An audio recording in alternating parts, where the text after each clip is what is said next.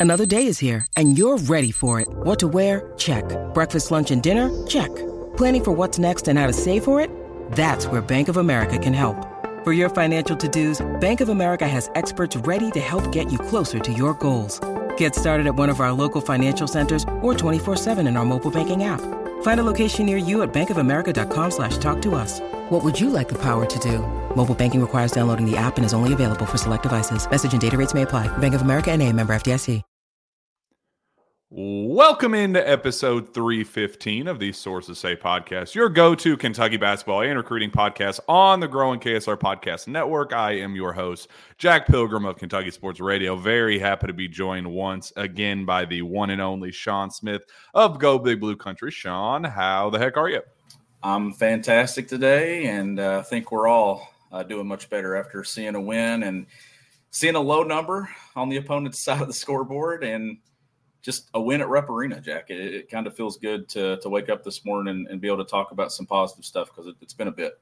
Second lowest point total for Ole Miss all season long, 37.5% shooting overall, 22.7% from three. Defensive juggernauts. Look at us. Like, how about that? The one thing that we had been complaining about basically from the start of the season, uh, finally, just finally putting things together on that end. And uh, it wasn't fluky, Shawn. Like it wasn't just Ole Miss missing a bunch of shots. I thought the fight and the digging and the the the tenacity was something that we really haven't seen much of out of this group uh, th- this season. So a lot of positive, you know, not a ton to take away offensively. You know, five different guys and or four different guys in double figures. Antonio Reeves leads the way with you know 15, Reed Sheppard with 13, Justin Edwards with 12. You know that might be the biggest offensive takeaway, uh, and Rob Dillingham with with 10. But uh, you know, really not going to spend a whole lot of time on what we saw offensively because I don't think any of that really matters at this point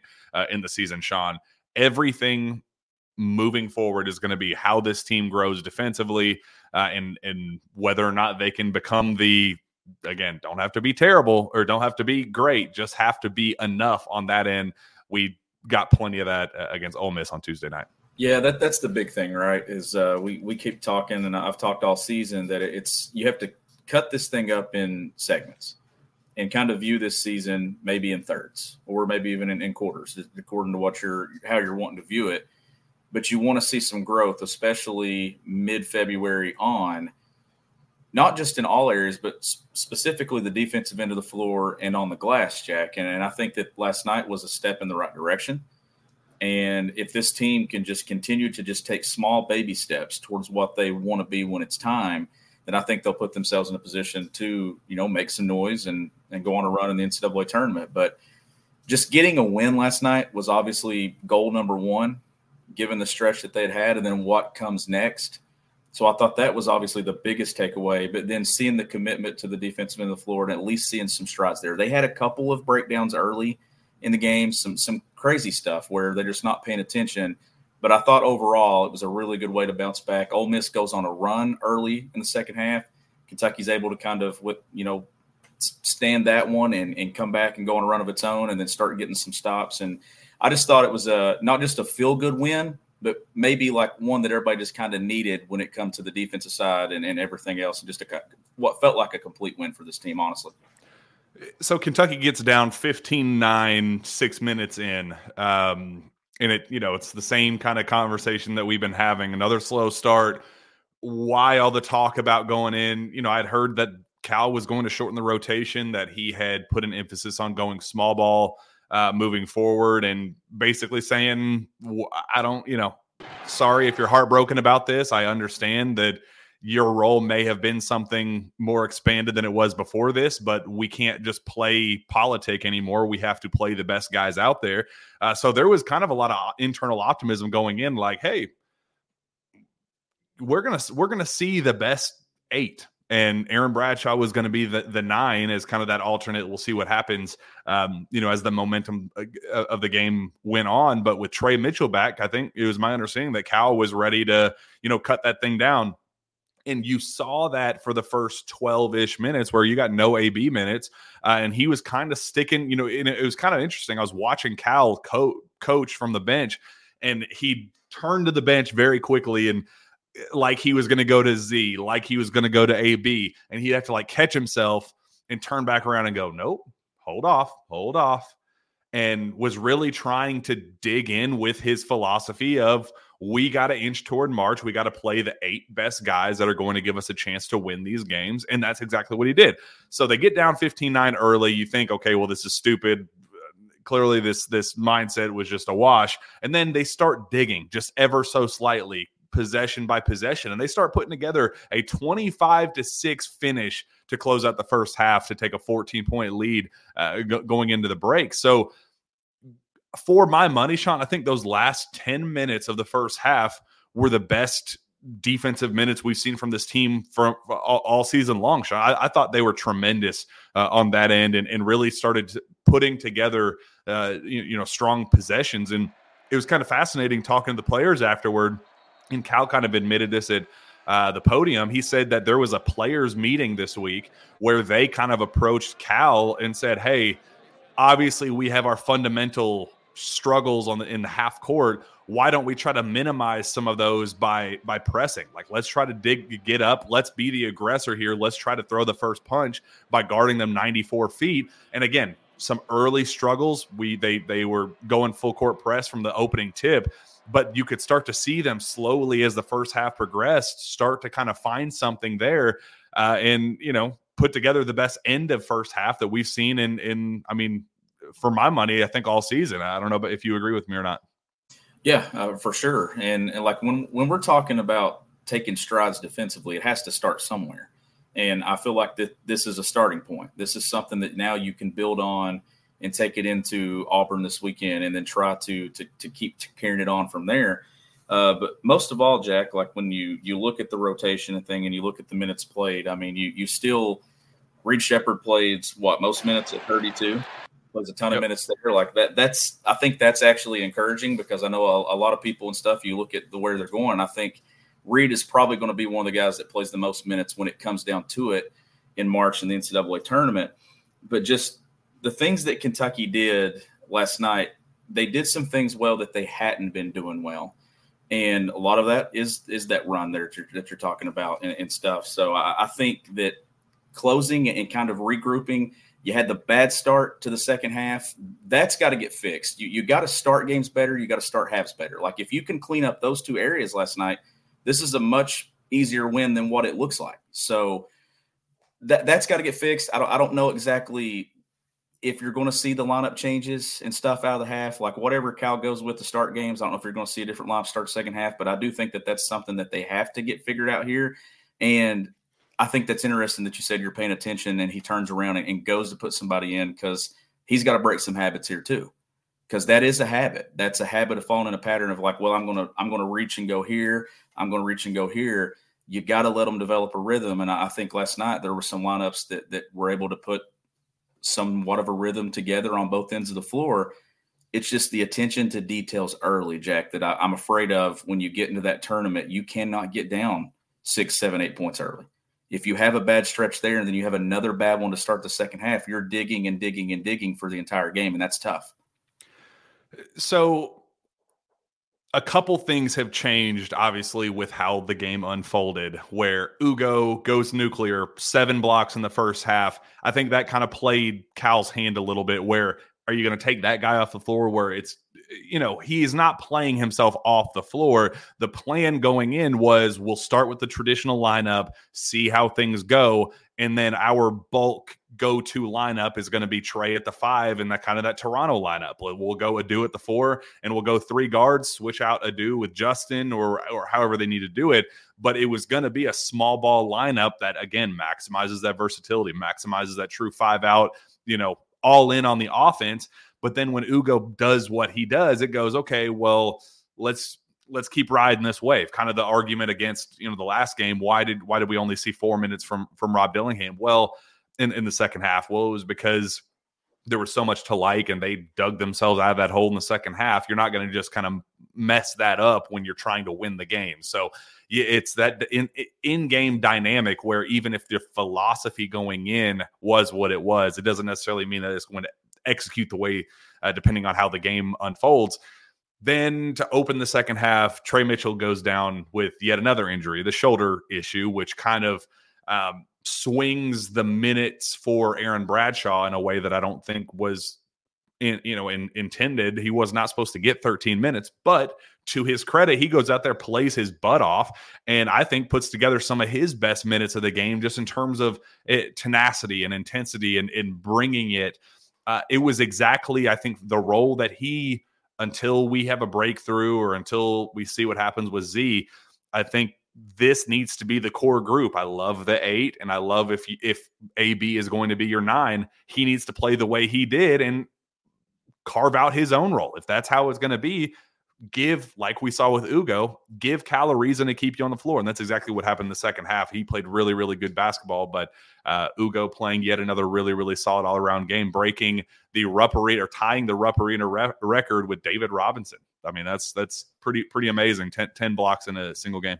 And and we've been talking about needing to see consistency at that spot, right? When it comes to whichever combination of the bigs gets minutes, but you you know you're right. You're talking about you know shrinking this rotation. That's something that you and I've been talking about for weeks now. That was going to come, and it looks like after you lose a couple of games in a row at home, you kind of get to a point where you got to make some tough decisions. But I was with you when I was talking uh, when you were talking rotation. I was trying to get to that with you know Tre going out. It definitely dictated some minutes elsewhere that that had to be played but you had balance across the box score last night in a lot of areas. Like you had balance in minutes. You had uh, five guys play more than 20. You had Reed Sheppard get to 32. Rob sitting there right just shy of, of, of 20 minutes. So Bradshaw gets to 13. Like you, you see balance there. You see balance in assist.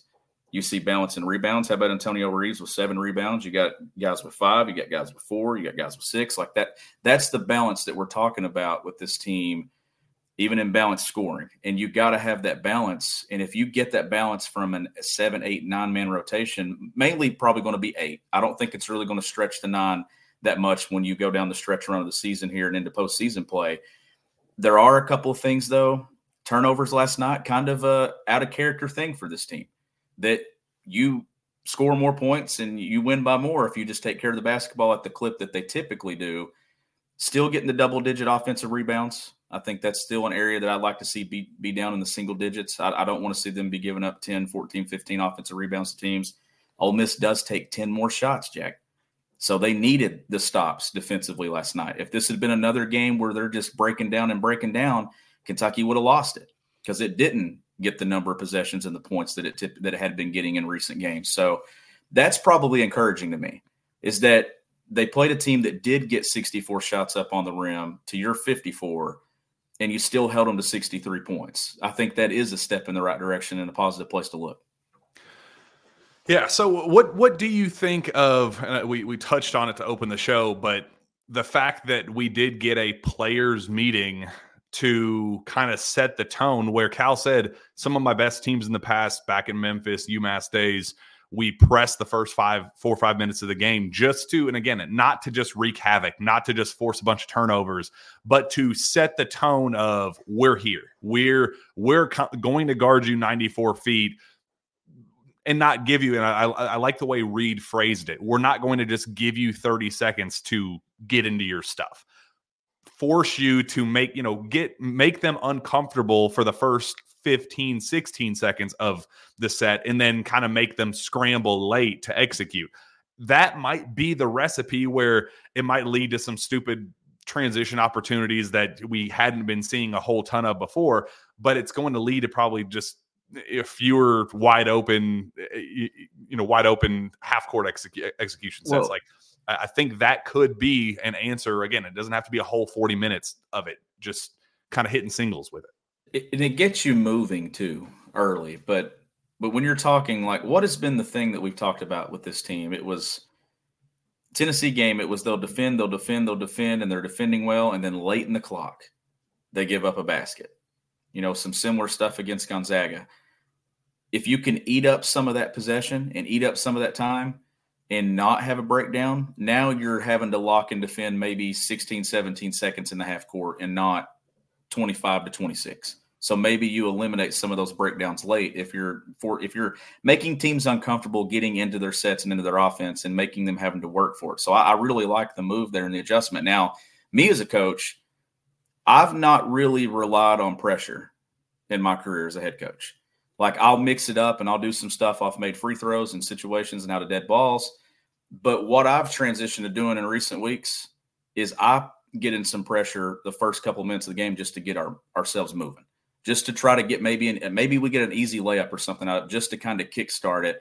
That's why I like it, and I think that Kentucky can kind of benefit from some similar things, just getting everybody up and down and getting the game active early, and kind of getting some of those nerves out. Just play. So I think that's a good adjustment, especially early in games, maybe early in halves too.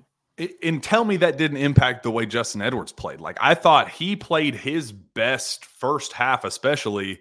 You know, and I still think overall he didn't do much in the second half, but still overall big picture, I thought it was one of the best games that he's had. That wasn't just kind of gimme layups. I know he had the the putback on the the air ball, but big picture, I thought he played tremendous. And I think it was because he was so active defensively and and he did kind of like you said, he was moving. He just kind of had eh, somebody pointed out like he was sweating for the first time that they'd seen him play. And I know it sounds dumb and it sounds super surface level, but there is something to be said about all right, I'm here. I'm I'm I'm I'm not nervous. I, am playing ready to throw the first punch, not sitting back. Okay, well, when am I going to take that first punch?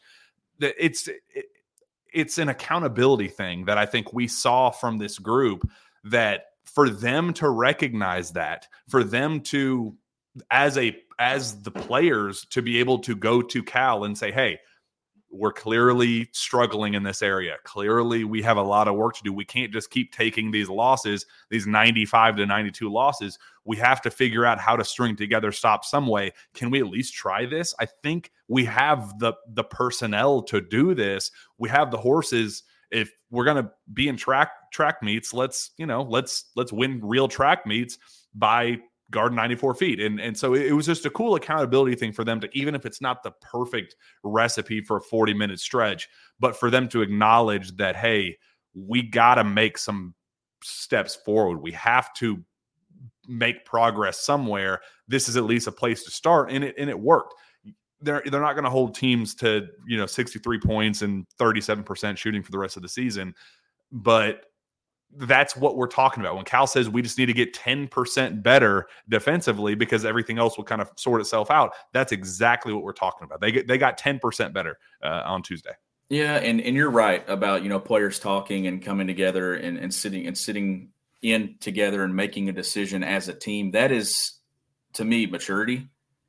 And that's a step in the right direction too, both on and off the court, because great teams talk and great teams talk on the court they talk off the court and they they make decisions. And as a coach, if you collectively have a group coming to you or and even saying something, speaking up in meetings, speaking up in practices, you listen.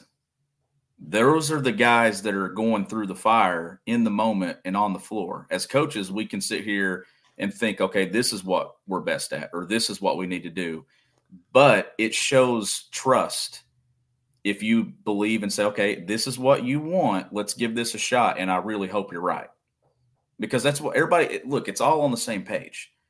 And if that if that gets Kentucky going, then that gets Kentucky going. And I think it's worth taking a chance. And you know, credit to Cal, credit to the staff for, you know, letting those players have a voice and and a say in, in what goes on and some, some decisions that are being made because those are the guys that are going through it every single night.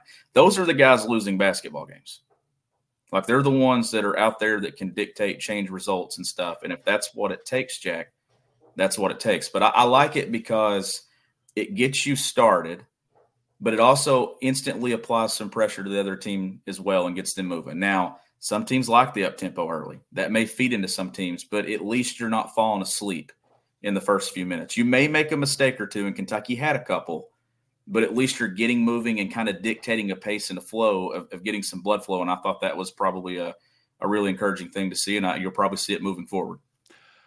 I love that it was one of five wrinkles that were talked about going in. Like you, Cal never showed panic with this in in the three game losing streak at home and always said we're built for Mar- march. We're you know we're we're not hitting the panic button. I believe in this team like saying all the right things publicly. But there is a clear acknowledgement of what's going on right now is clearly not working. We have to adapt. We have to not waste this talent. Clearly, this the there are the dudes on this team to win a national championship. We can't just throw that in the garbage because the defense is so terrible. We have to make the most out of this roster because I think there is that level of pressure of we got to figure this thing out. You don't want to make this be the roster that everybody talks about forever. The the how in the world did they have this many pieces and not make a run? How how did we like if they couldn't get to that point? So for them to not just pressing, but also going into the game, Cal saying we have installed a 2-3 zone. We're ready in case we need to. It obviously didn't need to come up uh, against Ole Miss, but we saw it 2-3 games ago uh, in baseline out of bounds. That was an adjustment. That was something that they needed to take steps forward with, and they and they did that. For them to acknowledge the, you know, we can't just have these seven footers get just you know pushed bulldozed into the stanchion every single paint touch and have it be a, layup line. Like we we have to take steps forward with that. And Cal looks at that and recognizes and says, it's time to cut the rotation. We're going eight. I'll give the ninth a chance, and we'll see how that goes, and that'll determine if it's an eight, if it's a true eight or nine man rotation, and even to take it a step forward, acknowledging and understanding that the best version of this team was the five, you know, the true five out with with Tre at the five. Him also acknowledging that and saying we will go small. That's going to be our core as our break in case of emergency roster. So that's like four or five different wrinkles that Cal showed just going into this game in particular, saying we're going to do whatever it takes to start winning, you know, winning these games. We're not just going to watch things implode every single game without a without a clear answer. We have we're we're, we're going to have the wrinkles in place just in case uh, to, do whatever it takes to win these games. And that's I mean that's growth. I mean, not sure we could have said that about him a month ago. No, you, you couldn't have. And, and it is growth. And, and you don't want to waste the offense that you have. And sure, you know, they score 75 points. They, they leave a lot on the table. And turnovers definitely impacted that. I mean, look at the points that Ole Miss got off Kentucky's turnovers. Like, you know, what does this game look like defensively if you don't turn it over the number of times that you did and kind of give some opportunities there? Then, you know, some offensive rebounds and second chance points and things like that. But – when you look at it overall, though, like there's still a couple of things that have to play out. And I do think that it's worth noting that that was Kentucky's first game at full strength, mm-hmm. where it had everyone available. And I, I think that's we, you know, we've not made excuses for this team. We've talked that there was still no reason to lose the, the games at home that you lost. There's still no reason to lose to UNC Wilmington. There's no excuse. Like you have enough talent. We've seen this talent but I do think that maybe just cohesiveness and maybe for John Calipari, kind of where he wants to go when he has all the options, that he's not kind of just forced to have to play somebody. It's like, all right, this is what I've got. Let's go here. Now it's going to be interesting to watch as Tre, hopefully Tre gets healthy, that you kind of maybe settle in and, and see do we get some more small ball five looks? What is the rotation look like when everybody's 100%? you know, and and and back and, and ready to roll, and, and you have a couple of games under your belt, do you still see Bradshaw playing a double digit minutes? Is is Ugo still getting twenty plus? Like th- those things, I'm still looking for. But Ugo does Ugo does something that Cal absolutely loves, and that's block shots and adds rim protection. I think that not necessarily that Cal favors him, but he does the one thing well that John Calipari continues to say and has always said: "My best teams have what shot blocking. And I think Cal is maybe willing to give up some other things to, to get that. But they do need somebody to kind of just put a hold on that spot and kind of to emerge. They don't have to be dominant. He's not going to block 10 shots every game, but they just need somebody in that role that cannot be pushed around, that isn't a liability every single trip down the floor defensively and in a pick and roll. Like you've got to add value to being able to play those minutes and I thought last night he did. And, you know, Bradshaw comes in and does some nice things as well. Like finding a balance there and then sticking with it and getting some consistency is probably the most important thing about Kentucky moving forward is what happens on the interior and kind of who is the combination of what works and what's working best for the team. I think that's probably the biggest storyline entering the stretch run. Yeah. So Justin Edwards is a guy that I want to I want to kind of dig in on, on a little bit because he always he does kind of feel like an X factor of sorts where he is the one guy that can kind of when when can when he is at his best, you know everything else is going to work well around him.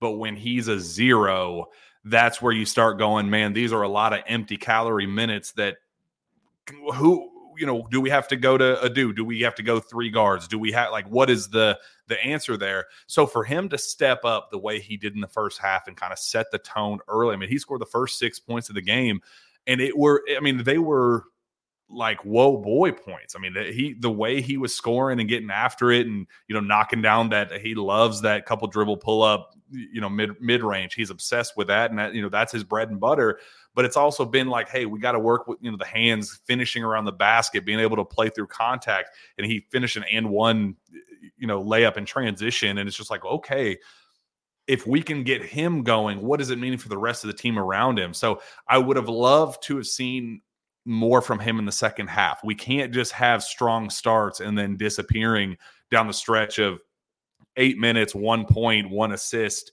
one foul and that's it in in the second half. Like you if you're going to be that dude do it put it together for a true true two halves. Like we'll like put together a complete game. We got spurts of that obviously at Vanderbilt and obviously the competition impacts that but this was one where I was I thought he played his most complete half as a Wildcat uh, against real competition uh, in in the first half and then dis- disappeared. That's something I'm keeping an eye on as well. Going down to Auburn, that's going to be a tough matchup for him. I'm I'm wanting to see his true break. We got a mini breakthrough against Vanderbilt because of the competition, but I want to see that true 40 minute play of like, whoa, there's the Justin Edwards we've been waiting for. We got it for 20 minutes. I was waiting for the for the uh, the second 20. Hopefully, we get that down in in Auburn. Yeah, and it doesn't have to be made shots, right? Like it can be a combination of things. It can be hitting the glass, it can be getting some stops defensively, getting active in passing lanes, you know, just just making plays for your team that adds to winning, winning plays. And for him early last night, and he showed some emotion too. Like he he had the spin move in, in the finish and he showed some emotion. Like you can tell to me, Justin does not lack confidence when I look at Justin. Like when I've watched him play in recent weeks, he he takes shots he, I mean, he did the too small. I think it was the Tennessee game, maybe. So things like that, like clearly he still has confidence in himself, which I think is a, a really positive thing. And, you know, credit to the staff or whatever for making sure that he's staying in, in a positive frame of mind here through all the struggles to prepare himself for not just the breakthrough that you mentioned at Vandy, but one that's more consistent, that is that's building on each breakthrough. You know, you have many breakthroughs and then you just continue taking them – into positive games and stuff. So I am paying attention to him, Jack, because he hasn't been what we all thought he was going to be. And this is where expectations can really hurt you. Because if you if you don't live up to them, everybody, like Cal says it all the time, everybody's on a different, you know, time frame here. Everybody's on a on a different timeline when it comes to their development. If he starts to break through down the stretch, it certainly takes this team to another level especially on the defensive end of the floor, because when you're talking frame and the way he looks, he has the frame to me to be a good defender and to be one of Kentucky's best perimeter players that guards some difficult matchups if he can settle in and, and find it. I've mentioned Adou being that guy too. Like you, you need multiple guys that can defend some long athletic wings in college basketball, especially in that tournament where it's win or go home keeping Justin Justin in a positive frame of mind, Jack, I, I, think at least sets him up to have some success. And, and maybe that breakthrough comes in Nashville at the SEC tournament. Maybe it comes through in a second round do or die game in the NCAA tournament, kind of like it did for Hamidou Diallo. I, that was the, that was going to be the exact comparison that I thought of because it does does it not feel almost identical to the trajectory of Hami, where it's like Cal is not going to give up on this kid because he it's it's clear. We've seen the little individual flashes where it's like he's got it. Why can we just not see it in sustained stretches eh, you know prolonged stretches? And and we got that moment with Hami and it does kind of you know we we got it at Vandy but it's different like it, it's just something different that we'll all know when that moment comes for him. And we it, he was trending toward that in the first half, but it is like it does really feel like we're just recreating the Hami situation with the hype and the, with the, the expectations, the highlights, and like, oh my gosh, this kid's just this transcendent, you know, ridiculous home run. And just not being able to put it together. What's that disconnect there? Uh, I, I, hope that we have that kind of finish that Hami did. Obviously, the season didn't end the way it did, but he kind of was playing his best basketball by uh, the end of the year. Obviously, had his breakout against Buffalo and all that. But uh, I'm I'm rooting for him, and and I he, I'm glad that we're at least getting stuff. We're seeing the ah, there it is, moments out of him that show that he's got it. And I think that's why Cal's continuing to play him as many minutes as, as he is. Um, and I think it is kind of fascinating, Shawn, that it was kind of a reverse of what we saw against Gonzaga, where it was Rob Dillingham playing out of, you know, playing really, really well, or uh, Justin Edwards playing well in the first half of this one, Rob Dillingham going nuclear in the second half of this one, where Rob played four minutes in, uh, against Gonzaga, and that was kind of a big storyline afterward. Uh, Rob kind of saved the day down the stretch where that you had already had the lead, but kind of held things uh, held things strong. Eight points, three of six shooting, two of three from three uh, after a terrible start with a bunch of bad turnovers that really limited this team from kind of taking off early. Uh, and then four four assists, three rebounds, zero turnovers after the break. Uh, I, I, thought Rob was terrific and. Uh, just kind of a testament to again that's why Cal continues to give these guys shots and and believing in them to not just throw them away after a bad initial stretch or you know kind of ride them out a little bit in the second half after a you know hot start. Yeah, th- this backcourt of DJ, Rob, Reed, and Antonio struggles are short lived, and that's probably the way that you have to kind of you know look at it from a from a coaching perspective and just from a fan, fan perspective is Rob could struggle for a half, but then absolutely explode the next.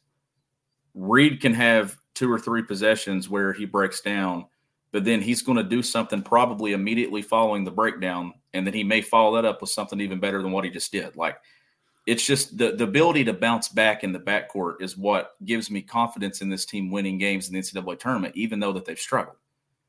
Now, you mentioned Justin and you mentioned Vandy. It was the same thing with beating Vandy, right? Like it was a feel good win. It was a, a win that gets you at least back in the win column following a couple of losses, but it doesn't really make you believe anything different about the team moving forward. Is this game kind of the same way? Because you still want to see them go beat an Auburn. You still want to go see them beat a Tennessee or beat Mississippi State on the road or something like that. That's why we're talking about Justin's breakthrough that it just happened against Vandy. Now we need to see it be built upon some better teams and things. But it's a it was still a step in the right direction a week ago. I thought the first half last night was another step in the right direction. And when we're talking about final breakthroughs, Jack, in the NCAA tournament, it may just be one game. It might not be three or four games in the NCAA tournament. It might just be that one game where Justin breaks through and is the ultimate difference maker in whether Kentucky advances or they go home. Hami was kind of that guy. And obviously, Shai Alexander played out of his mind too. But Hami had an unbelievable game against Buffalo in the NCAA tournament that propelled Kentucky into the Sweet 16, around that not many people that year thought Kentucky was going to get to, especially when they saw the tournament draw. So, what is that similar thing happen with this team? But the difference is to me, Kentucky still has enough when it comes to backcourt this year that they can beat. I still think this team can beat anyone in college basketball. I think it can outscore anyone in college basketball. The question remains does it grab enough rebounds and make enough toughness plays and stops when it's necessary to overcome some of the deficiencies and the flaws that they do have. Because I still think this will be a flawed team entering the NCAA tournament, like most teams are that enter that tournament. They have a flaw somewhere. It's just will Kentucky's be fatal, and you hope it's not. And I think that what you saw last night was at least a step in the right direction of not letting that happen. And Cal talked about that. He explained the built for March conversation where he said if you're a team that lives and dies by that 63 65 62 point margin where you're you're you're basically trying to scrape together defensive stops the you know the entire you're not relying on your offense to kind of carry you. It's just defense you know grinded out defense after defense after defense. Uh, those are the teams that get burned. Like you that's just not sustainable. You have to have a bunch of dudes that can just take off. And he was like you know, a Carson Edwards. Uh, think of the the the big time moments in March of the you know the Kemba Walkers, obviously the Shabazz Napiers, those guys that have just kind of used that moment to go boom. Like Rob's obviously that guy, but it, would it really shock you if DJ Wagner was a guy that kind of had the snarl on his look with two minutes left and won you a game? You know, went and kind of dug his heels in and said, "All right, I'm I'm going to go kick your butt." Like that's a DJ Wagner thing.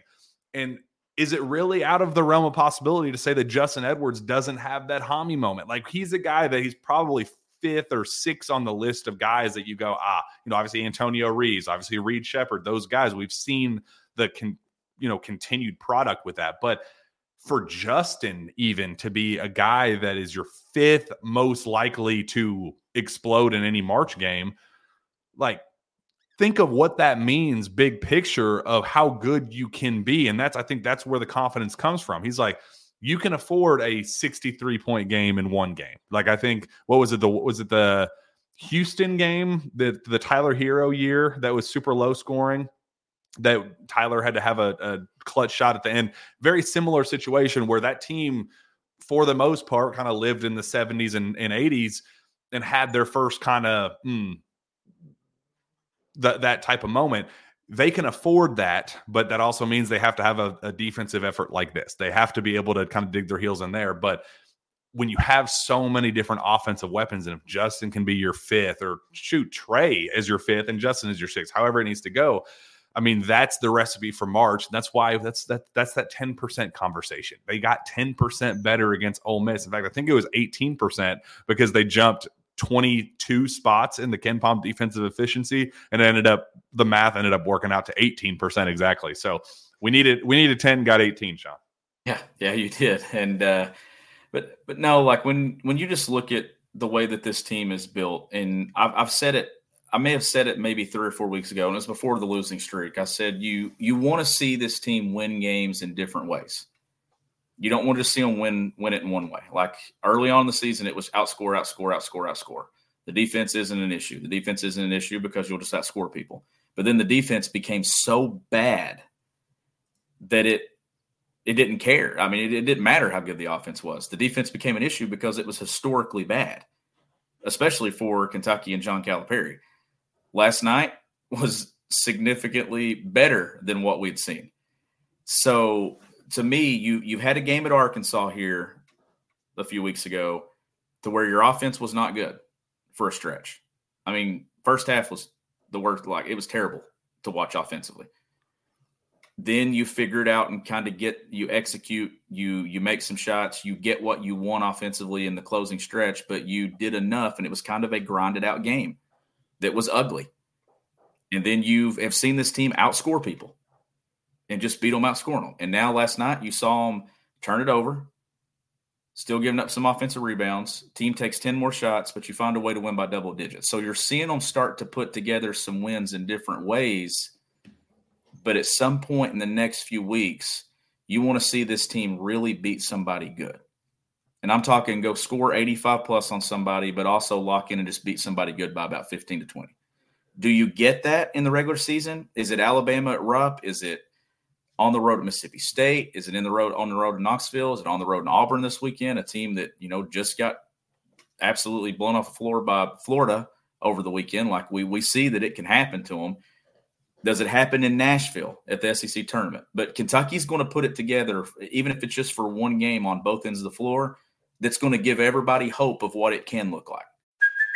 Hey, it's Kaley Cuoco for Priceline. Ready to go to your happy place for a happy price? Well, why didn't you say so? Just download the Priceline app right now and save up to 60% on hotels. So, whether it's Cousin Kevin's Kazoo concert in Kansas City, go Kevin, or Becky's Bachelorette Bash in Bermuda, you never have to miss a trip ever again. So, download the Priceline app today. Your savings are waiting. Go to your happy place for a happy price. Go to your happy price, Priceline. And it's just what do they take out of it? But you have to see it though. You want to see them win some games in different ways, Jack, and I think you're actually seeing it. And I'm I'm still hopeful that this team has a run in them. I, I believe you're going to see their best basketball collectively at some point in the, in the closing stretch here. But it, right now, it's the 10% that you're talking about and it, it's 10% and it comes in different ways like that percentage is is, is fed and, and, and kind of figured out from different areas of the game to make up that 10% but you want to continue getting 10%. You want to add a little bit here, you want to add a little bit there. And then by the time you take the floor after selection Sunday, you want to kind of know who you are and one that you can win games in different ways, but you also know that you're the best version of yourself on in all areas. And I think that this team still has a chance to get there. And now that it's healthy, hopefully, hopefully, what?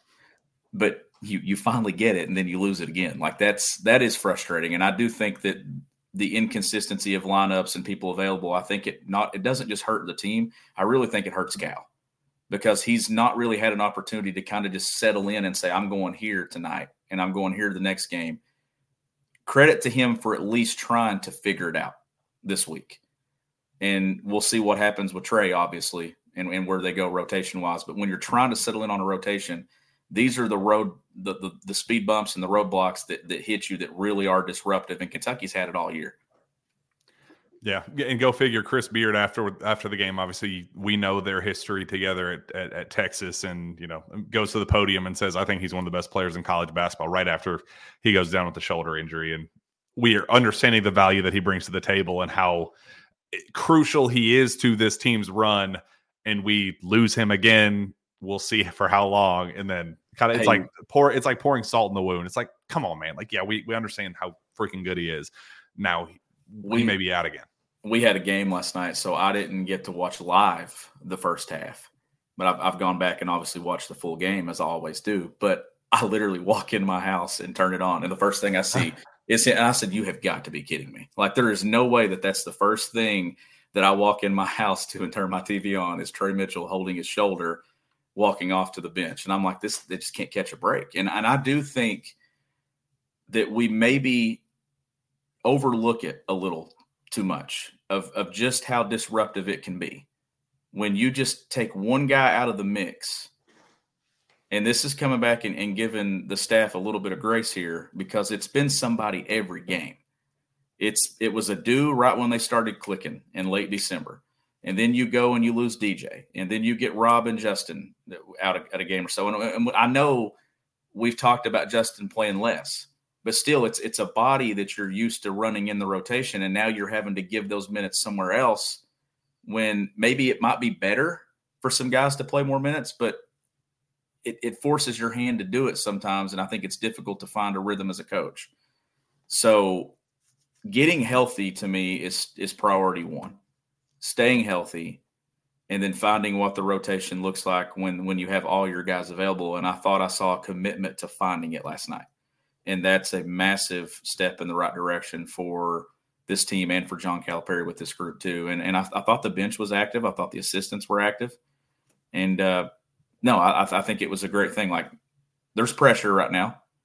There's a lot of pressure entering Saturday because I think if you go out down there and you compete well against Auburn, I think a lot of people are back on board of what this team could do in the NCAA tournament, and they're going to have to do that, Jack, against one of these good teams to me to get everybody fully on board in believing that this team can make a run in March. You can't just beat up on the, the bad teams. You, you got to beat somebody good down the stretch, and Kentucky still has to do that. And I think they're going to. I think they're going to get someone in the stretch that maybe we don't expect them to get. That clip is so funny. There's Daryl Isaacs, Joe Kraft, and Vince Marrow all in the same frame with obviously Cal and the entire UK bench. It just cracks me up that just the that angle is just hilarious with all the random different faces that we see. Uh, but we'll we'll right after this we'll talk obviously about what's next. Uh, just a, a crucial game down in Auburn, what it means, all that good stuff. But before that, get buckets with your first bet on FanDuel, America's number one sports book, because right now new customers get $150 in bonus bets with any winning $5 bet. That's 150 bucks if your bet wins. Bet on all of your favorite NBA players and teams with quick bets, live same game parlays, exclusive props, and more. Just visit fanduel.com slash pilgrim and shoot your shot. FanDuel, official sportsbook partner of the NBA. Uh, Shawn, uh, tonight there are some some really important games that we need to be keeping a close eye on, specifically for um, this weekend. The big one, South Carolina at Auburn. Does it shock you that FanDuel has Auburn as an 11 and a half point favorite of that one with the, the way Lamont Paris's group has been playing and kind of emerging as a, you know, clear top 15 team nationally? They're going into Auburn as double digit uh, underdogs. Whew, no, the, the, way the way Lamont Paris and the, the thing is with with South Carolina too, like they've had an edge about them that even with the record they have and the teams that they've beaten and where they stand, I still feel like that they still have to prove themselves to everyone, and that kind of feels like a line where you get a little bit, you feel a little bit disres- some disrespect, you know, from from Vegas setting those odds where they're at, and then maybe some of it too is Auburn getting beat the way that they did that everybody just expects Bruce Pearl and, and Auburn to bounce back. So no, that's uh, so, some interesting games coming up to in SEC play, and then uh, definitely interested to see what the line looks like on Kentucky Auburn this weekend for sure. But I got to ask you, did uh, how did Super Bowl Sunday turn out for you? It was good, man. It, it was a a stressful. Like, I mean, I, I worked from basically 9 a.m on Saturday morning all the way through 2 ish a.m. Uh, following the loss to Gonzaga and then, you know, trying to get as much sleep as possible. I had to wake up, called into radio. Uh, so I, and then obviously doing our show as well to kind of break things down. And obviously that was an emotional one, that was a passionate one. So I didn't even like start getting my feel for things and kind of on my, what was supposed to be what is supposed to be my day off until like two, three o'clock. So then get, getting to the Super Bowl, going hang out at Zach's house, and you know they had a great housewarming uh, thing for for the night. Some cool you know, friends coming over, cool little uh, you know not a ton of people, but not like two or three people. It was just kind of that small, uh, intimate setting, and you know great game obviously, and it ended up finishing strong. Lil Man was great all the way through, like the last up until like the last four minutes. It was like four hours of him being dead silent, just you know taking it all in. So it was a blast. What would you end up doing for Super Bowl? I uh, went to some friend's house, but also uh, had some success on FanDuel. so that because we, we, were talking uh, Chiefs Niners, and uh, I decided to ride with the Chiefs. And uh, I, I, know we didn't. We've we've missed on some some parlays and stuff in recent weeks putting out, but with all these injuries and stuff, I just I was like, ah, it's it's kind of we're kind of looking at some of these player props and stuff, Jack. Like you know, what's the minute distribution and stuff like, and uh, going to put out some good stuff for Auburn though. I, am gonna we're gonna dive into that and see what some of those player props and, and lines are. I'm interested to see where Vegas puts this one on Saturday when it comes to, and a lot of it could hinge on what happens tonight in that game that we just talked about. Yeah, I'm pulling up right now what what KenPom predicts the game to be or projects the game to be uh, on Saturday. I'm assuming they have that now. Uh, yeah, 86 77 loss, 20% chance for Kentucky to win. So they're projecting a nine point, you know, Kentucky being a nine point dog going down to Auburn. I think that's high. I mean, I get it. This team has its struggles, but, you know, FanDuel, th- those two usually kind of, you know, follow pretty closely. KenPom's pretty, you know, the analytics are pretty spot on. So, um, I'm going to say if, four and a half Auburn.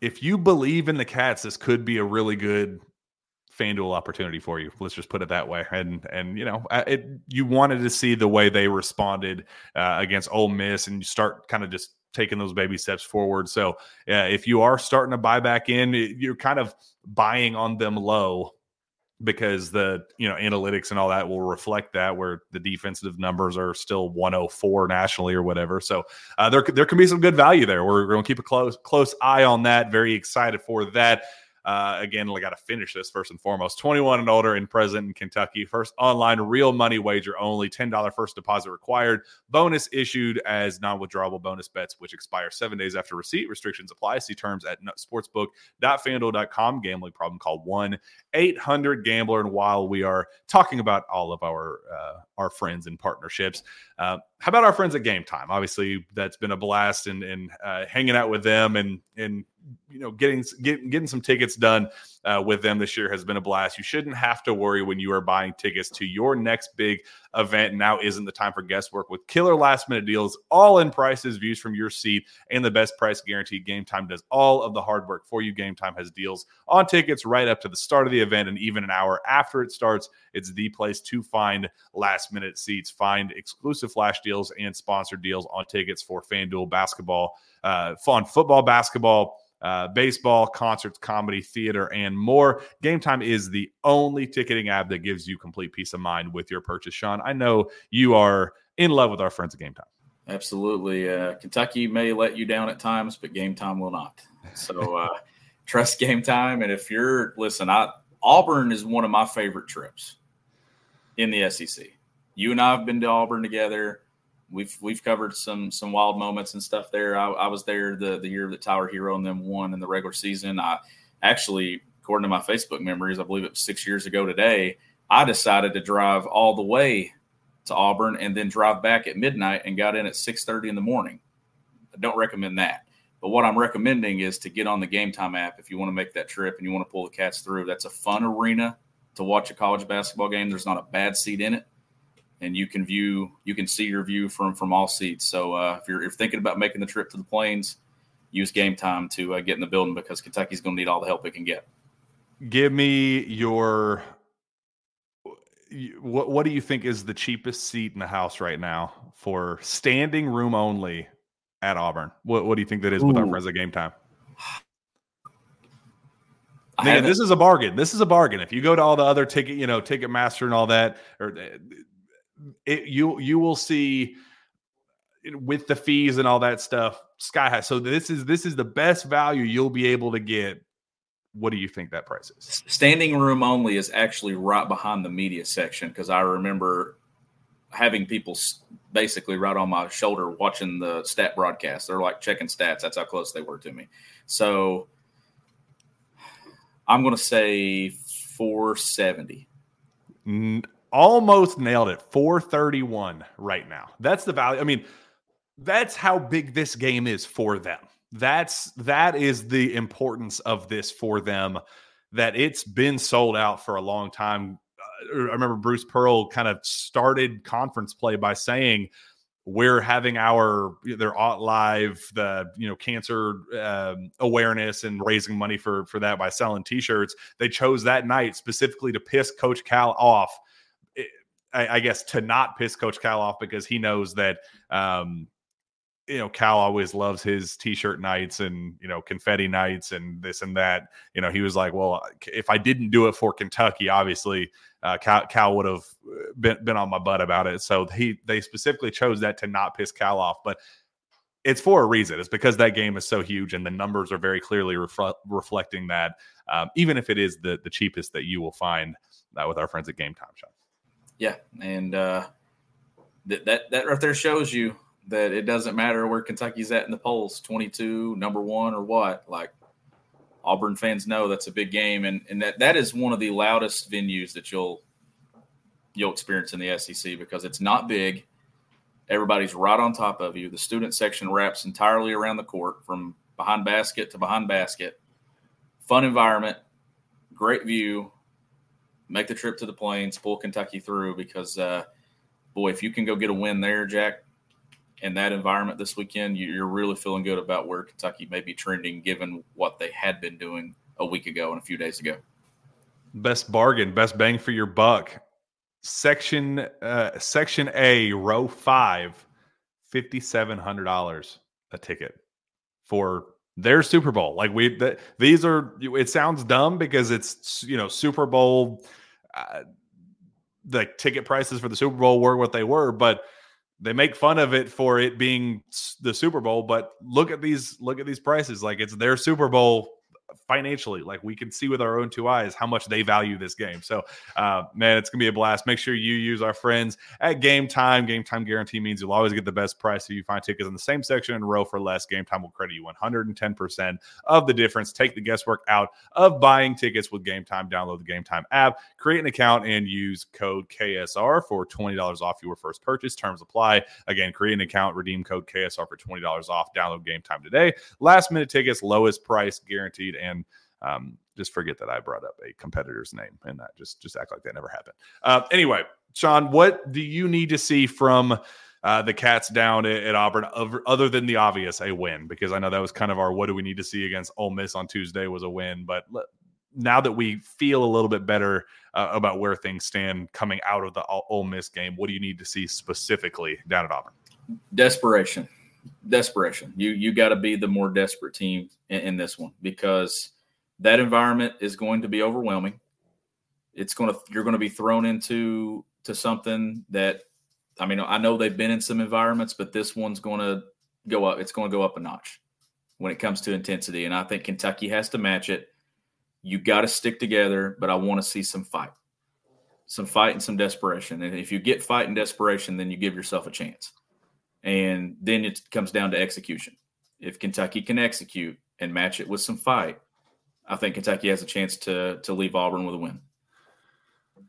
Auburn is scoring 82 points a game and giving up 67 a game. Top 60 defensively, top 25 offensively. That's a that's a that's a recipe. The number 11 in scoring margin nationally. The metrics I mean, love like the, yeah. the metrics love Auburn, but you've also seen Auburn at times not live up to the numbers.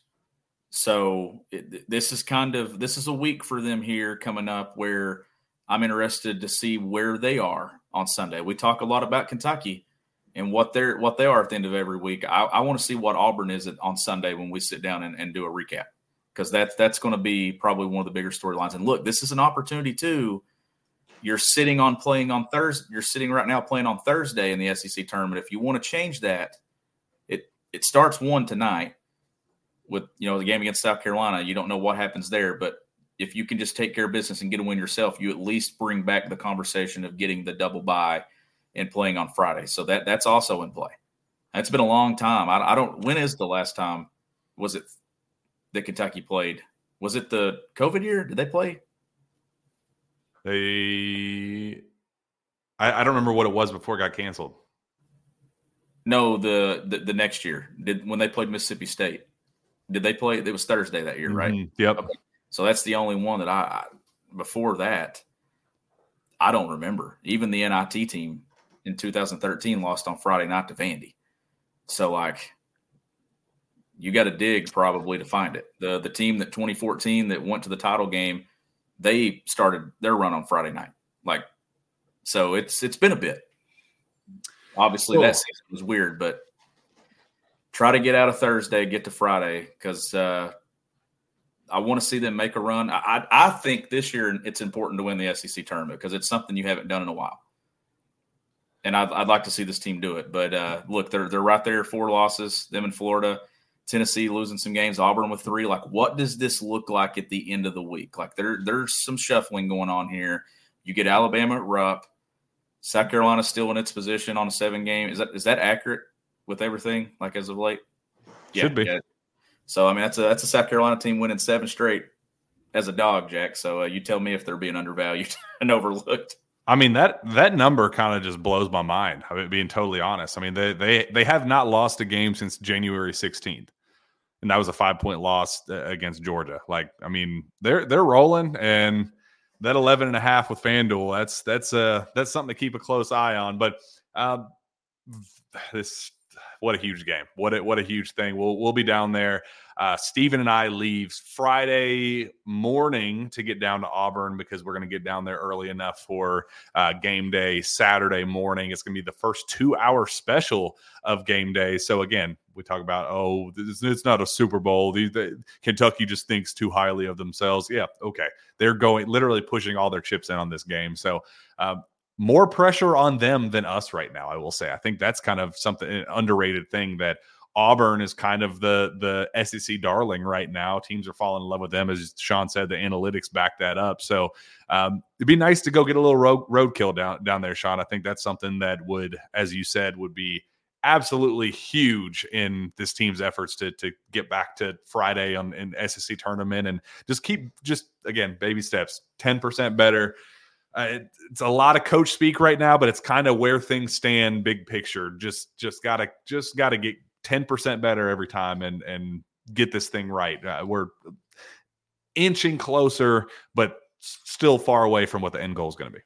Yep, you'll uh, so you'll be at Auburn, and I'll be at uh, Western Kentucky for to watch them play New Mexico State on Saturday afternoon. I'll I'm, I'll be on a on a visit with one of our guys so I'm going to be taking in a different college environment, but you best believe I'll be tuned in to Kentucky and Auburn and, and watching it multiple times as I always do, Jack, and ready to talk about it and break it down. And uh, good opportunity. It's a good opportunity for Kentucky, and it's it's an opportunity that you that you want to take advantage of. Absolutely. We are excited for it. It's going to be a blast. It's going to be a fun weekend. Hopefully, we don't have uh, the same emotional Sunday that we did this past Sunday. I did not enjoy this last Sunday before Super Bowl. I, it was a very, very trying day for me. So let's let's right the ship. Let's get back to where we need to be and um, build build some momentum. I, I, I feel it. I feel it in my gut. We got it. We got it coming. So, Shawn, this has been a blast, man. Happy Valentine's Day to everybody listening to this. If you're uh, not on a date, if you're not at the movies, whatever, or if you're watching a movie and have us in your earbud or whatever, I thank you. I know there's going to be some crazy one or two of you that are doing something ridiculous like that when you're supposed to be with your significant other being bad. I, I, I scold you, but I appreciate you. So, uh, Shawn, happy Valentine's Day to uh, each and every one of our listeners. I know you appreciate them as well. Oh, 100%. Uh, definitely enjoy all of our listeners and definitely thankful for them and uh, the way this show continues to grow. And let's see, uh, let's see where this this ride takes us here in a few weeks. Happy Valentine's Day. Yep. Let's go on and get out of here, Shawn. Where can fans find your work? You can follow me on Twitter at GBB Country. Find me on Twitter as well at Jack Pilgrim KSR. Uh, go subscribe to us on KSR Plus. If you're not subscribed here, make sure you do that. What are you waiting for? Keep commenting, keep liking. Appreciate each and every one of you. Happy Valentine's Day. We will see you on Sunday.